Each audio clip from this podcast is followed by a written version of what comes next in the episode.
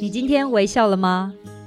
跟着微笑台湾，深度走访台湾每个乡镇、每个角落、每座山、每条河，发现这块土地上更多动人的故事，让这座岛屿和你重新连结。现在就出发！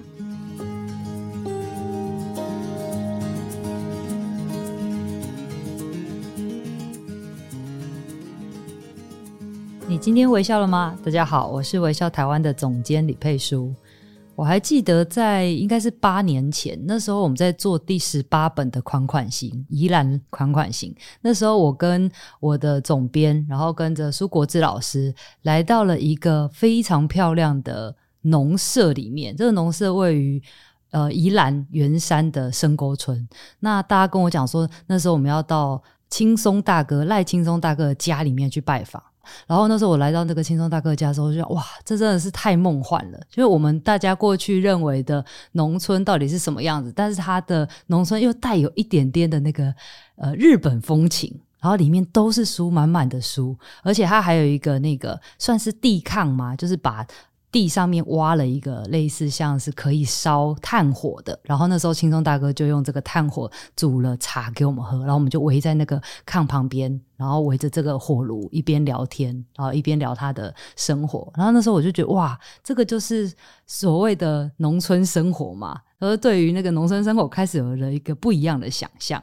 那这八年过去了，青松大哥应该算是我们天下杂志跟微笑台湾采访最多次的受访者。哦，他二零零四年的时候发起了这个股东俱乐部，然后一直在实践我们所谓的有有机农法，而且呢，他就是不断的再去思考农村未来的想象应该是什么样子？那今天呢，我们就终于邀请他这个轻松米股东俱乐部以及慢岛生活的创办人赖青松，青松大哥来跟大家分享他的故事。轻松大哥好，哎，佩叔好，各位听众朋友大家好。轻松大哥，我刚刚介绍了这么多哈，是。换你来讲讲你自己的从农之路。我刚刚一直提醒青龙大哥，你那个二十二年你要精华的讲一下，从一开始讲起好了。你为什么要回去？应该是最多人问你的问题，因为你过去就是在外面也是叱咤风云，然后也到了这个日本求学。那最后回到农村要当一个农夫的时候，想必在当时那个年代也受到非常多的呃疑惑，然后甚至家里面人会不会有反弹？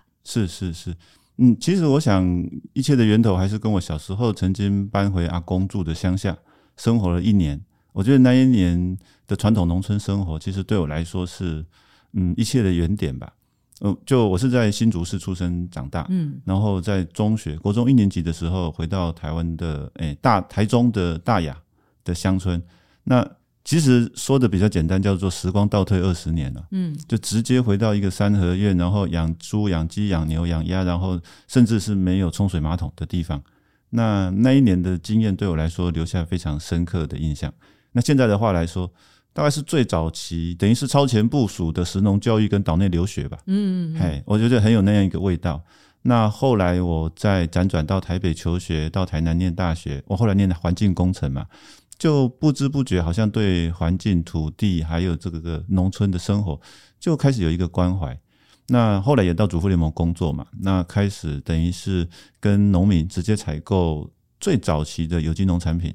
那做着做着，我觉得我慢慢羡慕起的是他们的生活，嗯，就是那种跟大地为伍，然后跟自然遵照自然的节奏。然后不用塞在诶、欸、台北啦都会区的车阵当中，然后生活里头其实生活跟工作融为一体。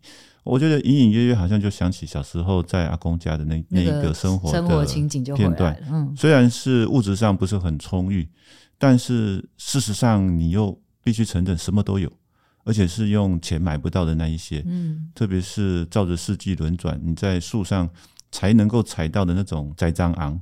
那不是在任何超市，你在高档的超市你是买不到那样的东西，那样的味道。我觉得那个一直留在心里头。那一直到三十岁那一年，两千年，我那时候就带着太太跟孩子，那时候孩子很小，就决定转弯离开台北。然后那时候雪隧还没通车，但是就来到了我太太的美红的家乡宜兰县员山的深沟村。那时候。因为网络已经开始嘛，哈，网络时代。那我曾经在日本住过一段时间，那时候我就做日文翻译的工作。那我做了一个抉择，我希望让孩子能够在土地上赤足奔跑。嗯，那假使我没有办法给他家财万贯，我至少可以给他一个黄金灿烂的开心童年。对，当时大概就抱着这样的一个想象吧，所以就来到了宜兰，然后展开了嗯。当时其实想不清楚到底是什么生活，但也很像人生的一个实验生活了。然后开始了半农半 X 的一页这样。诶，因为那时候真的还很年轻，才三十岁，三十岁要做这个决定真的不容易。是。不过在我们在进入你的故事之前，我们先让大家有一个了解，就是宜兰的这个深沟村到底是什么样的一个地方？其实深沟村它很有趣，它应该是在南阳溪北岸。然后靠近雪山山脉山脚下的一个小村落，嗯，你就是平常开车你都不会停下来了，因为它就是一个国小、两个杂货店、一个早餐店，然后甚至星期天没有开，然后你就是开着车就会咻的一声通过的那种村落，嗯，对，你不会感觉到它的存在，跟大多数台湾就好像听起来没有特别之处，其实没有，你不会感觉到特别的地方，嗯，那只有在那个指示牌上面会写着通往水源地，嗯，我们就其实就是在广义的水源地上面。嗯那这个村落其实旁边比较有名的是金车的酒厂，最早是矿泉水，然后旁边也有，现在也有另外一个诶美式精酿啤酒的一个啤酒厂，嗯，所以你很容易理解到说啊，原来这里其实是一个很干净通透的水源地，而且还有一个深沟水源生态园区，嗯，听说它是全台湾自来水供水处，诶可以抽取到最干净的原水的所在地，那深沟村基本上就是这样子的一个地方，听起来就是一个很适合从事友善农业的地方，因为它在源头，嗯，我们用过的水其实对大家来说都还能够保持原来的纯净，它还可以继续使用。好，那既然选择了在这个地方安身立命之后，你为什么不选择做一个平凡，就可能譬如说只是呃种种田，然后就是呃可以赚钱就好的平凡农夫？为什么你你后来做了这么多不一样的事情？其实我原来也是想，如果能够好好赚钱，过个轻松的农夫，当然很棒啊。看起来不是那么容易的事。但是，毕竟我们回到的地方，两千年，其实台湾的农村已经是萧条到一个程度嘛。嗯、因为休耕政策也已经施行多年，而且台湾的农村基本上就是都市人才的诶、欸、供应库。嗯，所以其实留守的大多数是比较直接讲叫做老弱妇孺了。嗯、然后有很多土地事实上是休耕的，当时深沟村可能有一半的土地是不耕作的。就是做领政府的休耕补助，因为准备加入 WTO。嗯，好，当时是这样一个状况。那我回去之后就发现，真的是好山好水好生活，但是似乎看不到好未来。嘿，有有那样一个感觉。那我是靠台北的翻译，就是收入过过日子。然后我觉得生活上确实非常惬意。早上可能就带着太太，然后脚踏车载着孩子，有点像在日本生活的那个那个感觉。嗯，然后去到梅花湖旁边，然后就你就对着一个很大的湖泊，空无一人，也没有什么雪山隧道带来的游客，然后也没有早早上的登山客，就我们自己带着自己做的诶三明治或者是那那个早餐，然后就在那边。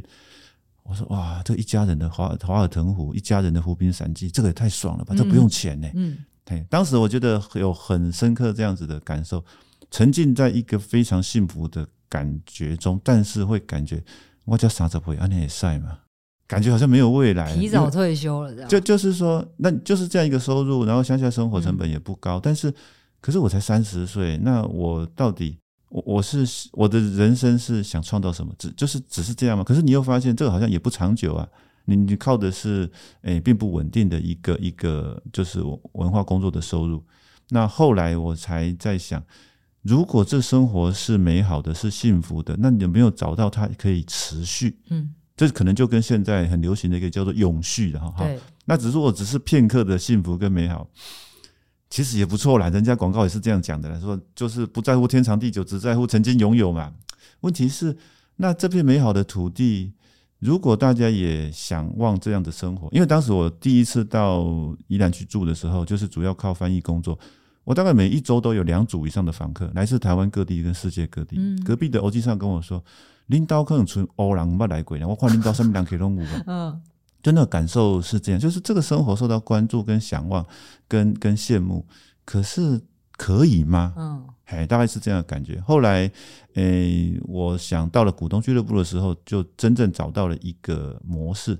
对，那个股东俱乐部算是那当时还蛮创新的一个做法，对不对？是，那几乎就是台湾第一个群众募资吧？对，它等于是你要邀到足够数量的人来去认养你所种的米。是，就是预约订购，哦、然后计划生产，然后消费者必须风险分摊，嗯、所以它基本上是我在还没有开始耕作那无甲地之前，我的稻米已经卖完了。哇，哎，这个真是太神奇了！嗯、当时我也觉得这个不可思议。但当时的那个网络或者是根本就没有 Facebook，你是怎么找到这些人的？因为我自己就是 Facebook 嘛。哦，对，我的 Face 就是个 book。OK，因为我我我自己哦，那时候已经有一个人脉跟这个网络建立起来了，就是。具体的人脉，还有网络上，其实我有一个习惯是不断的书写跟分享生活。嗯，我觉得这个是最早期在主妇联盟实习的时候，我是到日本去工作的实习生，所以我有义务要写两份报告，一份是中文，一份是日文，然后对两边的办公室交代我在这里看到了什么。所以我觉得大概二十几岁我就打下这个习惯跟基础，拍照、写写东、写报告，然后分享、回传。那那。这不是 Facebook 是什么？对，真的是早期的，你就已经开始在做这个练习了。是，那股东俱乐部最初的那一年，我想受到很多媒体的关注，然后事实上是很多朋友的帮忙。那我就发现，哦，原来城乡之间的代沟并不是天生使然。彼此都非常有兴趣，但是没有一个沟通的桥梁。那食物会不会是一个很好的桥梁跟媒介？那如果我们在持续生产跟送出食物的时候，也能够把在土地上发生的一切当做是一封来自土地的情书，有没有可能这会联系或者是弥补城乡之间那一个？现在看似非常巨大的落差，嗯、那所以我在每个月寄米的时候，就会习惯性的把我在田地上面所看见的一切，用手写撰稿的方式写上去。最早最初是 A 三一两面啊，后来就变成 A 四最后变成卡片。后来发现现在人不读书。嗯、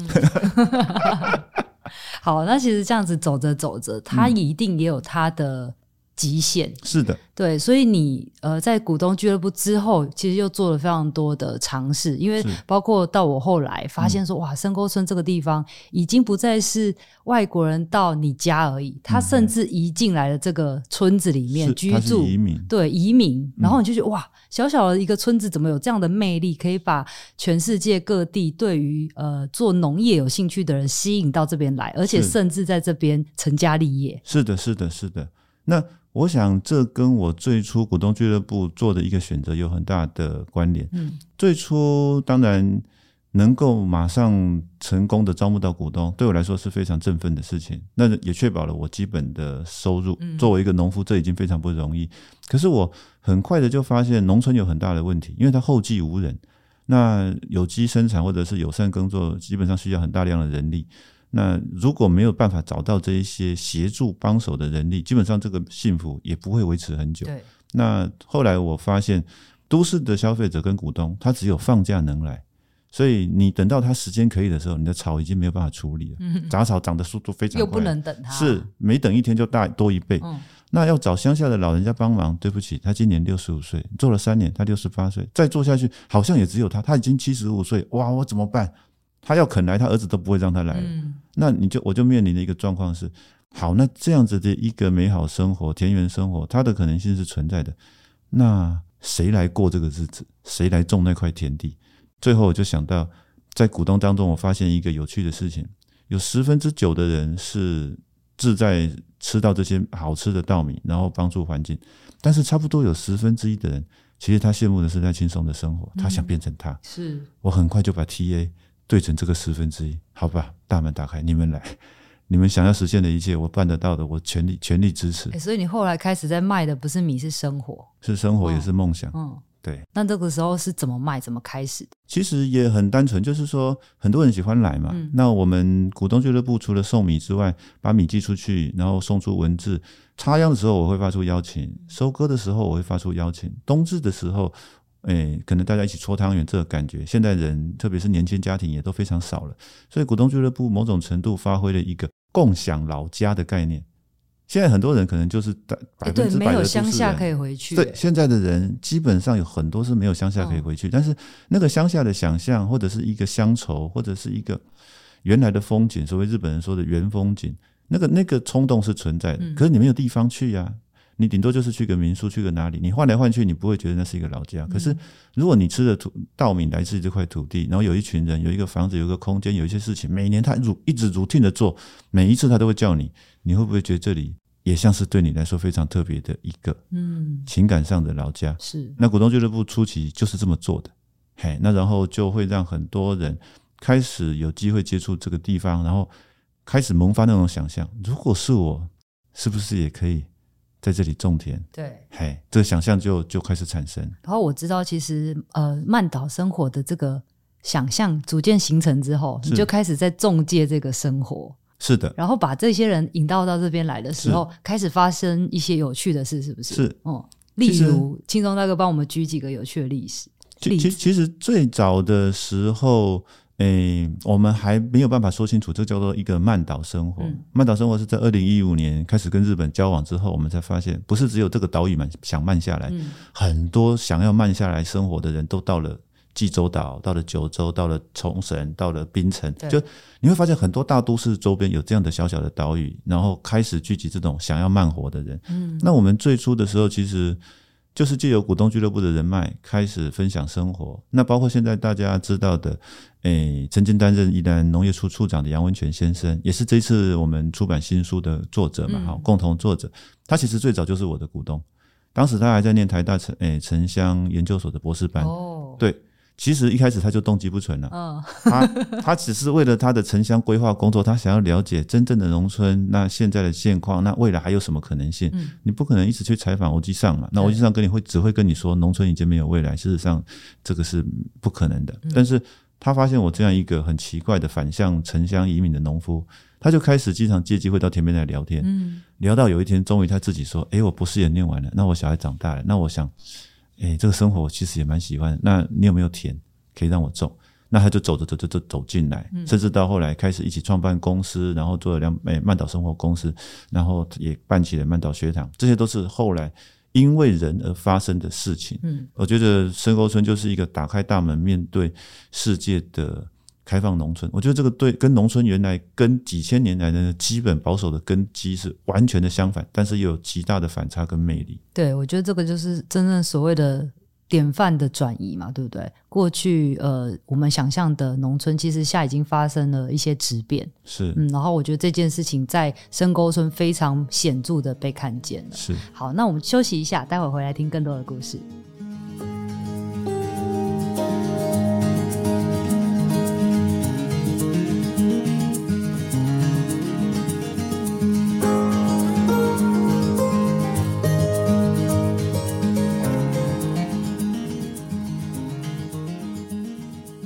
欢迎回到节目。今天我们邀请到的来宾是轻松米股东俱乐部的创办人，以及曼岛生活的创办人赖轻松，轻松大哥。轻松大哥在上半场的时候跟我们讲了一下他为什么会回去做这个呃从事农业，然后以及深沟村是什么样子的一个地方。呃，接下来呢，我们要邀请他继续跟我们聊一聊这个深沟村。他真的独到之处就是他实在是让你很难想象里面发生的事，竟然是在一个农村里面进行的，对不对？是。那其实。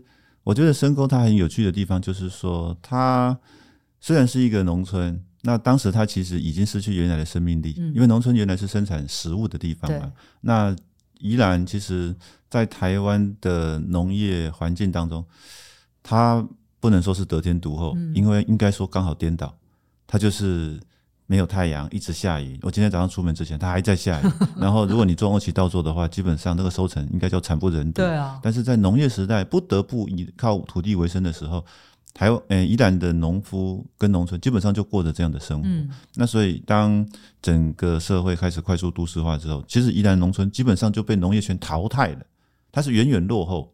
那所以。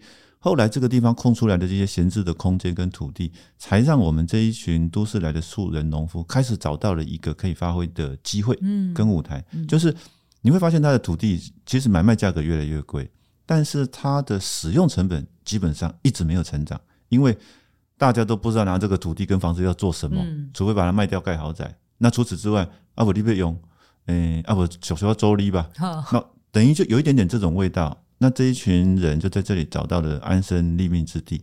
但是这一群从都市来的半农半 X 农夫，就所谓的他部分从事农业，然后部分靠原来的都市技能，在网络上面可能可以赚取一些费用。他其实离开都市之后，真正渴望的第一个是自由嘛，他得到了一个自由安排生活，然后也有稳定生计的一个基础。嗯，但是他一个很大的渴望就是。他要实现在都市不能实现的梦想。对对对，我觉得这个东西才是真正驱动这些人在这个地方落地的一个主要原因。那像，诶，其实当时有一个那个广播广播界很也是一个广播的朋友，那后来他在深沟村就创办了一个叫做“米米之音”。啊，对对，如果大家有关注这些农村有趣、好笑，甚至是生动活泼的事情，你会发现从二零一六年的“米米之音”之后。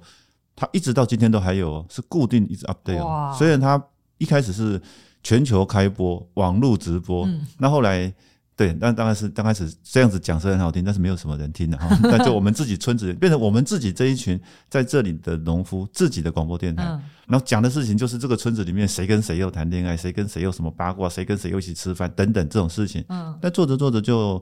被很多人关注，甚至也到了诶、欸、正规的宜兰的电台，甚至后来到了教育电台去做常态的节目。那其实他当时有一个 slogan，他在 TED 上演讲，就是说来到深沟，把自己种在这里之后，他没有真正务农，但他住在这个农村旁边，然后他就得以找到一个绝佳的制高点，去观察这个。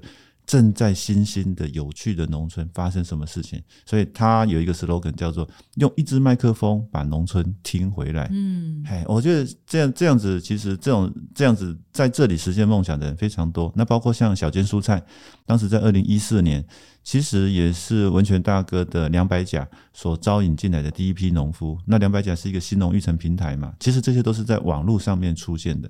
你走到深沟村里面，其实你不会看见这些事情的发生，但是。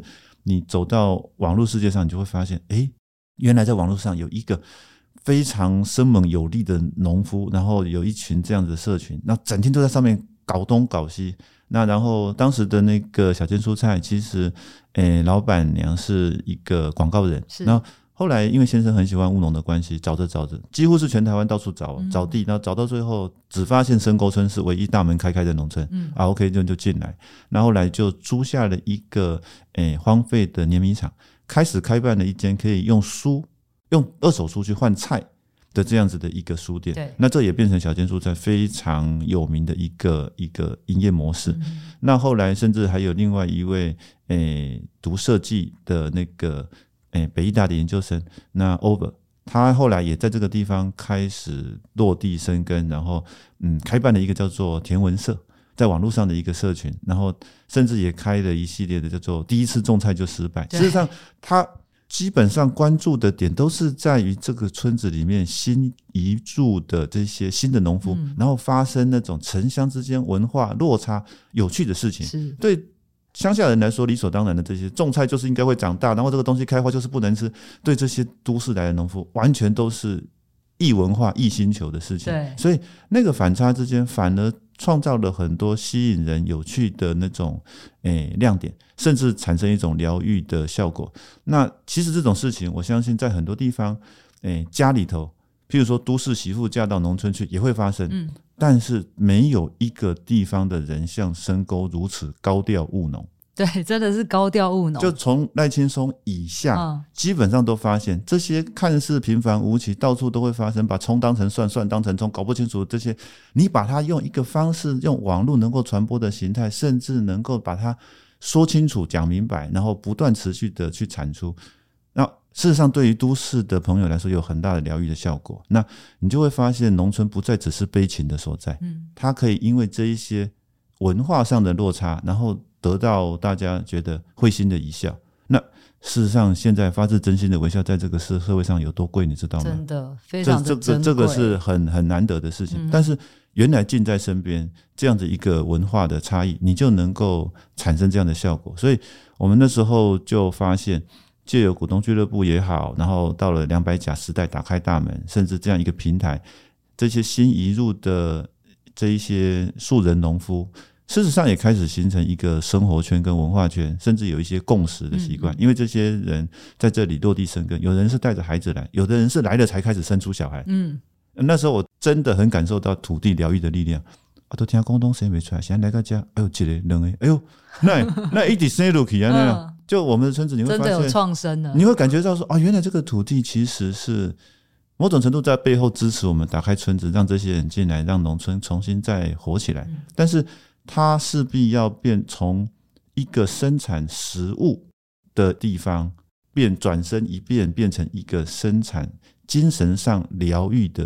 精神粮食的一个地方，嗯，那如果是这样的话，这个农村就会从所谓原来的工业化生产的农业变成一个服务业形态的农业。那这个对于原来先天农业生产条件不利的深沟宜兰来说，它其实是一个绝佳的先天条件。是，我觉得这也是呃，就是刚刚青龙大哥讲的这一段，完全可以回答到说，为什么深沟跟其他的农村不一样，以及它为什么那么吸引人，因为它具备了我们现在的呃，就是现代人对于农村的渴望，就我们想要有那拥有那个生活，但可能又没有办法去脱离跟。呃，都市之间的关系跟期待，对。不过呢，呃，讲到这个，我就想要聊聊你的新书。这本书叫做《半农理想国》，它讲的是台湾新农先行者的晋级之路。那我觉得它其实完全呃，把这二十二年你跟文泉大哥两个人对农村的观察，跟未未来的盼望，以及你们这样走过的路，完整的记录跟书写下来。包括从曼岛生活圈到你之前跟我讲的半农新村，现在到了半农理想。讲过，你们是在创造被时代需要的农村价值，要不要谈谈这个所谓未来的这个蓝图？哦，这是大灾问了哈，真的 很大，是是是，但是真的，一开始我确实是因为个人渴望跟向往，诶、欸，一家人的田园生活，然后一头栽进来之后，才发现这个土地曾经美好，现在也还有。力量支持我能够拥有这样美好的生活，但是他似乎没有未来，因为后继无人。我我觉得那个那个那一个感受跟悲伤是存在的，然后也对应到我小时候曾经回到乡下那个经验，就是说，不管你在都市里头经历什么挫折、失意，但是最终有一个港湾是可以承接你可以回去的。我觉得这对每一个人来说，应该都是。极为重要的一个一件事，嗯，然后对一个人来说，那你可能是你的老家，可能是你的家庭，可能是你诶、欸、重要的伴侣。可是对一个社会来说，会不会一个还是活生生具有生命力的农村，会是一整个社会最后挫折能够归去的港湾？嗯，我觉得这个对我来说，我有一点是用这种命题跟角度去看。那所以后来。我们就在这个书里头，其实上有一句副标是没有写在书书面上的，诶，它叫做“为渴望田园生活的都市人留一条路”。嗯，就留一条路也好，开一条路也好，就是说，当你觉得此时此刻我渡不过去，然后我没有办法面对，然后我似似乎是真的需要休息的时候，你能够在冷冰冰的花岗岩地板的土地上，或者是停车场，诶，空旷的停车场上面，让身心安顿吗？我觉得这个。是人应该都有困难。这件事其实对我影响很大，因为那时候我在跟你聊的时候，你就一直跟我讲说，你觉得农村是现代人最后可以退回去的地方。是。那如果连这个地方都没有的话，就是我们何以为继？是。那它它其实回应到你人生经过的其中一段历程，对不对？是的，是的，是的。所以就变成是说，诶，如果我是如此被土地疗愈，跟被土地所支持。那我想，是不是有很多人也有同样的渴望？只是他目前还没有足够的梦，诶、欸、梦，诶、欸、勇气，或者是说他没有，诶、欸、人生的阶段还没有因缘并不具足。嗯、但是其实他是渴望能够加入这一个生活的圈子的。青松大哥，帮他聊一下你那一段人生历程，是不是回到阿公家的那？那那一段哦，是是是，其实那时候因为是我父亲经商失败嘛，嗯、那在那一个经济起伏的年代，这种例案例很多。我后来发现，我出去演讲，台下总是会有几个这样的孩子。对，嘿，就是说，那嗯，那我那时候回去的时候，因为年纪比较大嘛，嗯、我算是中国中一年级，其他弟弟妹妹比较小，嗯、所以我就理所当然当了我阿公的种子牧童，那就变成是，诶、欸，只有阿公出去帮人家诶筛产。欸就是整地，我可能就得要出去牵着那头水牛。嗯、那我觉得那一种人跟动物，然后这些动物其实某种程度来说有点像是家人。嗯，欸、你不用像黄香一样温背，但是你要进去帮他赶蚊子，你要点稻草，嗯、就是你会突然从一个都市小孩变成一个啊、哦，原来人是这么样，跟土地还有其他生命互相扶持、支持，然后共同生活才得以为继。嗯、我觉得那一种，虽然他没有没有诶、欸、很丰富的金钱或者是这一些物质资源，可你觉得人好像是被温暖的被被包裹住，嗯、或者说被被包容，就再差也不过就这样，反正反正就是明天早上起来还是有田，然后有地瓜可以吃，然后你只要愿意去做，就是。饿不死是，哎、欸，我觉得那个精神上的那个疗愈力量，哎、欸，其实是难以忘怀。嗯嗯嗯。那现在呢？现在的曼岛生活，你们在做的是什么事情？其实后来曼岛生活开始之后，哎、欸，那是三年前的一个公司嘛，我们就有一群小农，还有一些在地的年轻创业文化工作者，就组成了这一个曼岛生活公司。当时我们主要的原因是因为。当深沟这个开放的农村容诶、欸、收诶、欸、容纳了，或者是说集结了越来越多各式各式各样各路人马之后，你会发现彼此之间也会有一些竞合关系，因为大家都是用同样的土地、同样的水在生产同样的稻米。嗯、那如果因为人越来越多，密度越高，那彼此之间又没有找到一个新的方向的时候，事实上，我觉得那个张力，当时我是有这种切身的感受。那我们我们后来就决定。那我们是不是能够用一个组织的力量，把前方的方向指出来，然后让这个地方的社群有进一步的发展的可能性，而不是单纯只是种稻米卖米，或者是只是卖卖一些小活动。那所以慢岛生活就开始主动的接受参访，然后也开始跟国外的朋友有串联、有连结。那甚至开始在去年就创办了曼岛学堂，用半年的时间开办一个都市人可以来体验另类生活可能性。大多数的入学的学员都说，会第一天就举手说：“老师，我不是来当农夫的，但是我想要试试看自己在都市生活之外，还有没有另类生活的可能。”嗯，哎，我觉得这个东东西非常明白指出来，现在都市人生活的苦闷。嗯，就是说。他也不是很满意，但他又走不了，他是陷在泥沼里面。那你在乡村这一端，基本上也陷入另外一个泥沼。那彼此之间如果连通起来，它会就会不会变成变成活水？嗯，城市是乡村的活水，乡村是都市的疗愈。这个我觉得彼此之间这个是有可能性的。那所以后来开办这个学堂之后，陆陆续续就招收了不少的学员，然后下半年就开蔬菜班。那我们后来发现，两年四班开下来，有将近二分之一的人是选择辞掉工作，跟整诶把公司安顿好，搬到宜兰来住，成功把他们拉过来啊。所以后来我们终于明白，曼岛生活公司原来是一个城乡移民公司。嗯，甚至后来也因为有国外的这些诶朋友想要报名上课，我们就开始去申请了不动产物业管理公司，开始本来只是自己去找空房子，帮朋友找空房子住，找土地，最后我们发现。这似乎是一个时代的需求。对，那我们能不能做这一块？嗯，所以后来才开始就办了诶乡村体验住宅。就我们其实不是那么样所谓的有创造力，是我们遇到了各式各样的问题，然后我们觉得我们必须把这问题解决掉，然后才用组织的形态。所以曼岛生活公司现在就包括这些事情之外，我们也做了像后来甚至今年也推出的慢慢第九嘛。对，就。开始让农民不再只是单纯生产原物料去卖稻米，然后他可以开始把生活用各种方式去呈现出来。包括我们也开了一个碎碎念的餐厅，是。然后其实当时我的 slogan 是这样的了，我希望在这一个非常有趣的农村，能够有一个地方让人家好好坐下来听这个村子的故事。那这些都是曼岛生活三年前开始起步之后所开展的一些花朵。嗯，刚刚千秋大哥提到这个白露漫漫，是是这一支地酒。好，那我们就来从这支地酒来做 ending 好了。因为其实在，在呃我们微笑季刊的冬季号不能消失的味道里面，就有一个封面故事，就是在在讲这支地酒。是应该是说我们要讲它的是这一支地酒背后的叫做吉野一号米。是，那我们是不是可以来谈谈这个地酒的故事？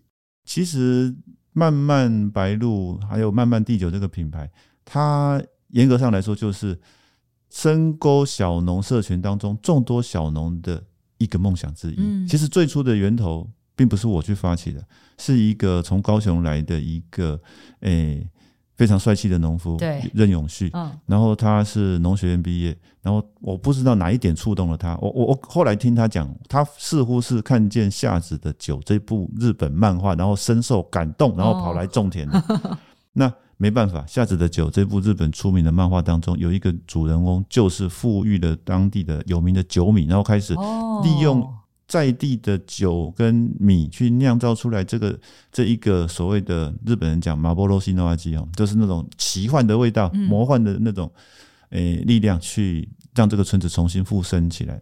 那其实永续身上似乎也有这样子的一个梦想。其实，那他做到今年应该差不多是第三年了。他他几乎收集了十多种，诶、欸，日本统治台湾时代的各式各样的酒米，那包括吉野一号是其中之一。是，那他是在台湾跟日本的酒，诶、欸，米种去去杂交所产生，比较属于台湾本地的酒米。嗯，那第一年、第二年在做的时候，基本上我必须承认，我也觉得他疯了。嗯，哎，就像大家觉得我疯了一样，深沟基本上就聚集很多疯了的农夫。是，你会发现。当他真心诚意为自己的梦想燃烧的时候，每一个人看起来都像疯了。嗯，可是到了今年第三年的时候，因为曼岛学堂也办了两年，那开始有一些农夫加入，新手农夫加入这个地方，那我们开始去想，诶，那这样这些新来的农夫，他的生产的技术，然后他有心投入这个农业，我们有没有可能不要让他们再单打独斗，在市场上跟到处各式各样的自有品牌稻米去去去打架，嗯，那有没有可能用一个方式提高稻米的附加价值，然后让这一群人也可以打群架，甚至建立一个属于在地的品牌？那甚至有机会再去收复更多现在休耕的农地，甚至现在没有人住的农舍，有没有可能变成慢慢地久的品酒室？嗯，但如果我们把这个商品土地上长出来的商品的附加价值垫高之后，有没有可能真的借由这个市场的力量来支持这一个土地、这个农村再开展出来新的样貌？所以这个第九背后其实有一支团队，对不对？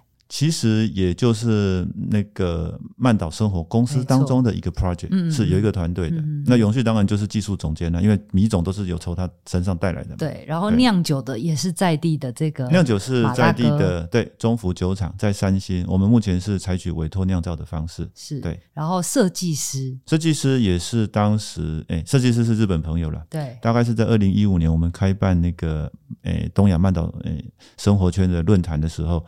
诶，到台湾来等于是见学跟参访分享的一对日本夫妇，嗯，然后先生其实当时是在 Bluetooth 上班的，嗯，太太是集英社的那个主管，是，那带着两个还不会说话的，诶，不会走路的小小朋友到台湾来参加这个这个见学团之后，莫名所以的爱上宜兰了，嗯，很奇怪。后来他们就决定移民到台湾来，这开了公司，现在还落地住在台湾。嗯，嘿，听说最近真的要移民到宜兰。哦，真的哦，这真要过去。当时他们挤不进华德福学校，就落地台北。哦，原来如此。对，对，然后来包还包括这个行销的总监啊，然后还有这个整个在推动的，都是我们在真的是留在宜兰的这一些，都是喜欢农村、喜欢农业，甚至也真正下田种田的种稻的农夫。嗯，那这支酒项目前可以在哪里买到？诶，主要是在。深沟街上是，对，因为酒不能在网络上乱卖，没错，没错。但是最近我们也诶陆续在开发一些新的可能性，比如说像跟企业联名，嗯，那或者是说我们现在也在地方创生的团队当中开始找一些诶可能有放诶冷藏空间的地方，嗯，我们就可以开始去摆设这些诶慢慢清酒。那最主要的原因是说，我们希望以酒会友。然后用酒交朋友，因为我们其实生产的量不会非常多，对，每一个批量可能就几百瓶，嗯，但是我觉得它最重要的是，它是一支好喝的清酒，然后大家每一个位置上的人又用了心，然后他也用一颗酒米的种子淬炼出来以南洋土地的风土味道，嗯，那我们有没有办法让这一个从土地上长出来的清酒，长出来的这个风味？能够跟更多人分享，这是目前我们在做的一个事情。好，今天谢谢轻松大哥来到我们的节目，跟我们分享在深宫耕耘多年的经验跟故事。嗯，最近呢，大家在听微笑台湾的 Podcast 的时候，不晓得有没有感觉到好像很多主题都跟农业有关，但其实旅行台湾的时候啊，我们在当中品尝的在地美食、看到的美丽风光，甚至购买的这些花球，其实都跟这个农村息息相关。只是我们过去太少去思考自己跟农村之间的关系。这一集跟着轻松大哥一起回顾他二十二年的从农之路，也让我们一起思考台湾农村的未来是不是有新的可能？是很辛苦，所以叫下一代不要从农吗？还是有什么方法可以让农业重回主流之一？也许这才是大家可以思考的。